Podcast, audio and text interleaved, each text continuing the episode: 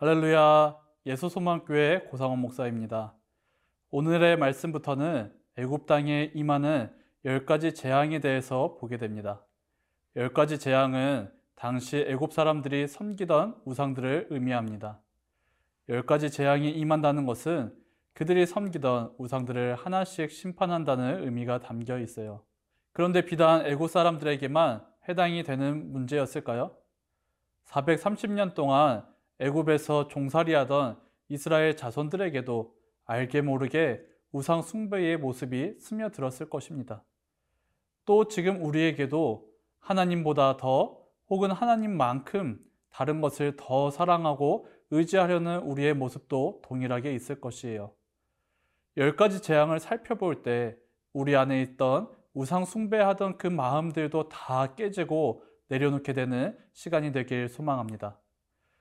오늘 하나님께서 우리에게 주신 생명의 말씀은 출애굽기 7장 14절에서 25절까지 말씀입니다.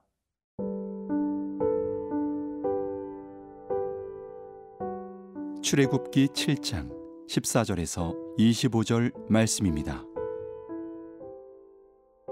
여호와께서 모세에게 이르시되 바로의 마음이 완강하여 백성 보내기를 거절하는도다. 아침에 너는 바로에게로 가라. 보라, 그가 물 있는 곳으로 나오리니 너는 나일 강가에 서서 그를 맞으며 그 뱀되었던 지팡이를 손에 잡고 그에게 이르기를 히브리 사람이 하나님 여호와께서 나를 왕에게 보내어 이르시되 내 백성을 보내라 그러면 그들이 광야에서 나를 섬길 것이니라 하였으나 이제까지 네가 듣지 아니하도다. 여호와가 이같이 이르노니 내가 이로 말미암아 나를 여호와인 줄 알리라. 볼지어다 내가 내 손의 지팡이로 나일강을 치면 그것이 피로 변하고 나일강의 고기가 죽고 그 물에서는 악취가 나리니 애굽 사람들이 그 강물 마시기를 싫어하리라 하라 여호와께서 또 모세에게 이르시되 아론에게 명령하기를 내 지팡이를 잡고 내 팔을 애굽의 물들과 강들과 운하와 못과 모든 호수 위에 내밀라 하라. 그것들이 피가 되리니 애굽 온 땅과 나무 그릇과 돌 그릇 안에 모두 피가 있으리라. 모세와 아론이 여호와께서 명령하신 대로 행하여 바로와 그의 신하의 목전에서 지팡이를 들어 나일강을 치니 그 물이 다 피로 변하고 나일강의 고기가 죽고 그 물에서는 악취가 나니 애굽 사람들이 나일강 물을 마시지 못하며 애굽 온 땅에는 피가 있으나 애굽 요술사들도 자기들의 요술로 그와 같이 행함으로 바로의 마음이 완악하여 그들의 말을 듣지 아니하니 여호와의 말씀과 같더라. 바로가 돌이켜 궁으로 들어가고 그 일에 관심을 가지지도 아니하였고 애굽 사람들은 나일 강물을 마실 수 없으므로 나일 강가를 두루 파서 마실 물을 구하였더라 여호와께서 나일 강을 치신 후 이래가 지나니라 열 가지 재앙 중 첫 번째 재앙이 나오고 있습니다. 바로 나일강이 피로 변하게 되는 것이죠. 나일강은 그들에게 생명과도 같았어요. 한강이 우리에게 젖줄이듯 나일강은 그들에게 젖줄이자 생명이었습니다. 사막이 대부분을 차지하는 지역에서 강을 중심으로 비옥한 토지가 형성되고 사람들이 마신 물과 곡식의 열매, 그리고 물 속의 고기들을 통해 많은 생명을 품고 있는 나일강입니다. 하나님께서 창조하시고 애굽 사람들에게 주신 선물입니다. 그러나 그들은 하나님의 은혜로 받은 것으로 깨닫지 않고 오히려 나일강을 우상신으로 섬기고 있었어요. 그들이 섬기던 나일강의 우상신은 하피라는 신이었습니다. 물이 피로 변하면 어떤 일이 연쇄적으로 일어날까요? 물 속에 고기들이 다 죽습니다. 그 죽은 물고기가 물 위로 떠오르게 되고 결국 부패되면서 심한 악취가 나게 되는 것이죠. 죽은 물고기가 둥둥 떠다니니 이제는 사람들이 강물을 마시기를 싫어합니다. 19절 말씀에 나무 그릇과 돌그릇 안에 모두 피가 있다고 말하고 있습니다. 여기서 나무 그릇과 돌그릇도 우상을 형상화했던 그릇이고 우상 숭배를 위해 매일같이 그릇을 나일강에 와서 씻었던 겁니다. 그런데 이제는 나일강이 다 피로 변했습니다. 이집트의 신들이 피로 인해서 다 무력화된 것이죠. 만약에 서울의 한강이 피로 바뀌었다고 상상해 보시기 바랍니다. 얼마나 징그럽고 무섭겠습니까? 거기에 악취까지 난다면요.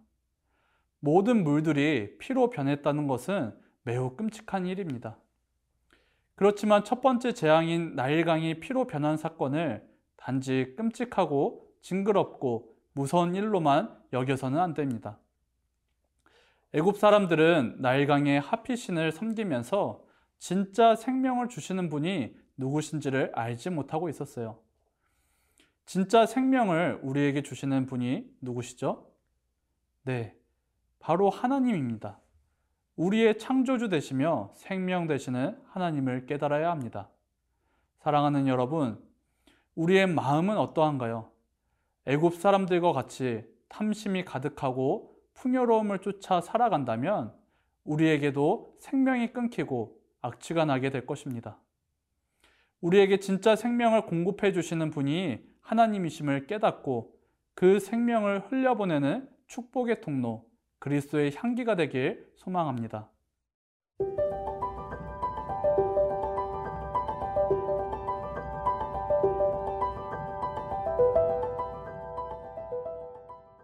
(22절과 23절의) 말씀을 함께 보겠습니다.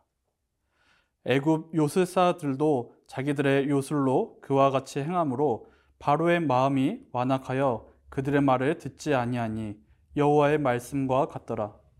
23절 바로가 돌이켜 궁으로 들어가고 그 일에 관심을 가지지 아니하였고 모세와 아론을 통해 나일강이 피로 변하였어요.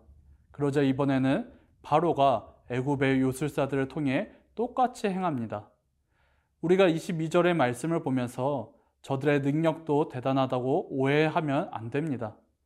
바로와 요술사들의 잘못된 판단을 정확히 봐야 합니다. 만약에 바로가 백성들을 생각하는 왕이라면요. 나일강을 똑같이 피로 바꿀 것이 아니라 피로 바뀐 나일강을 다시 물로 바꿔야 합니다. 그것이 진짜 능력이고 백성들을 위한 일입니다. 24절 말씀을 함께 보겠습니다.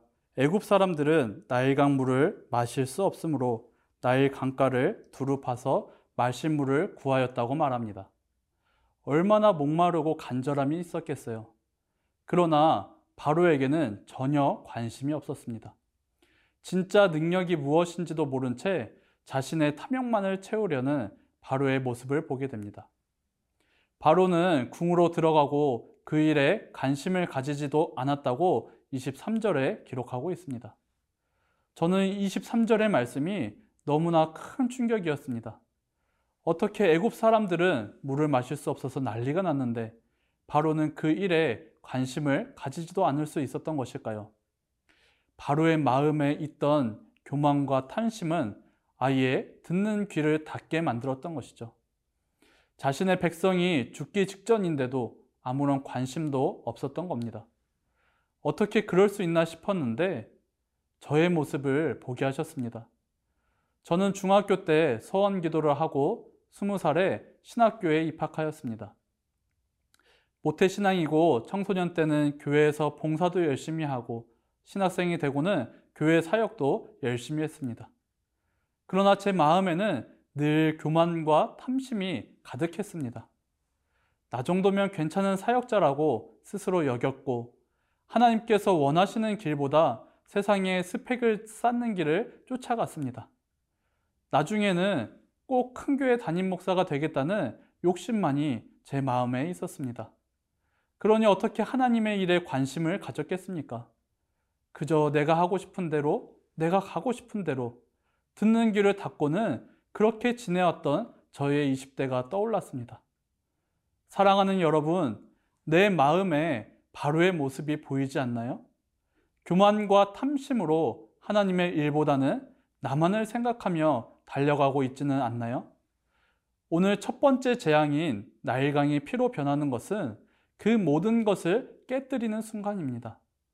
점점 완악해지는 바로를 닮아가는 것이 아니라 탐심과 교만이 깨어지고 하나님께 더욱 집중하는 저와 여러분이 되길 간절히 소망합니다.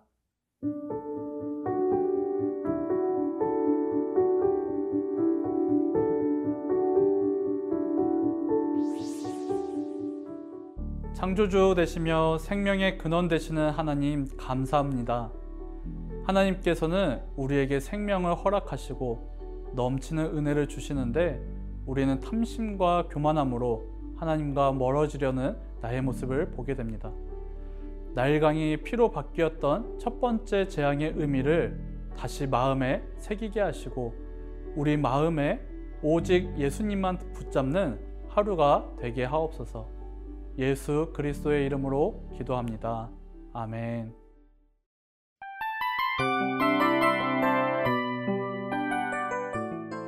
이 프로그램은 청취자 여러분의 소중한 후원으로 제작됩니다.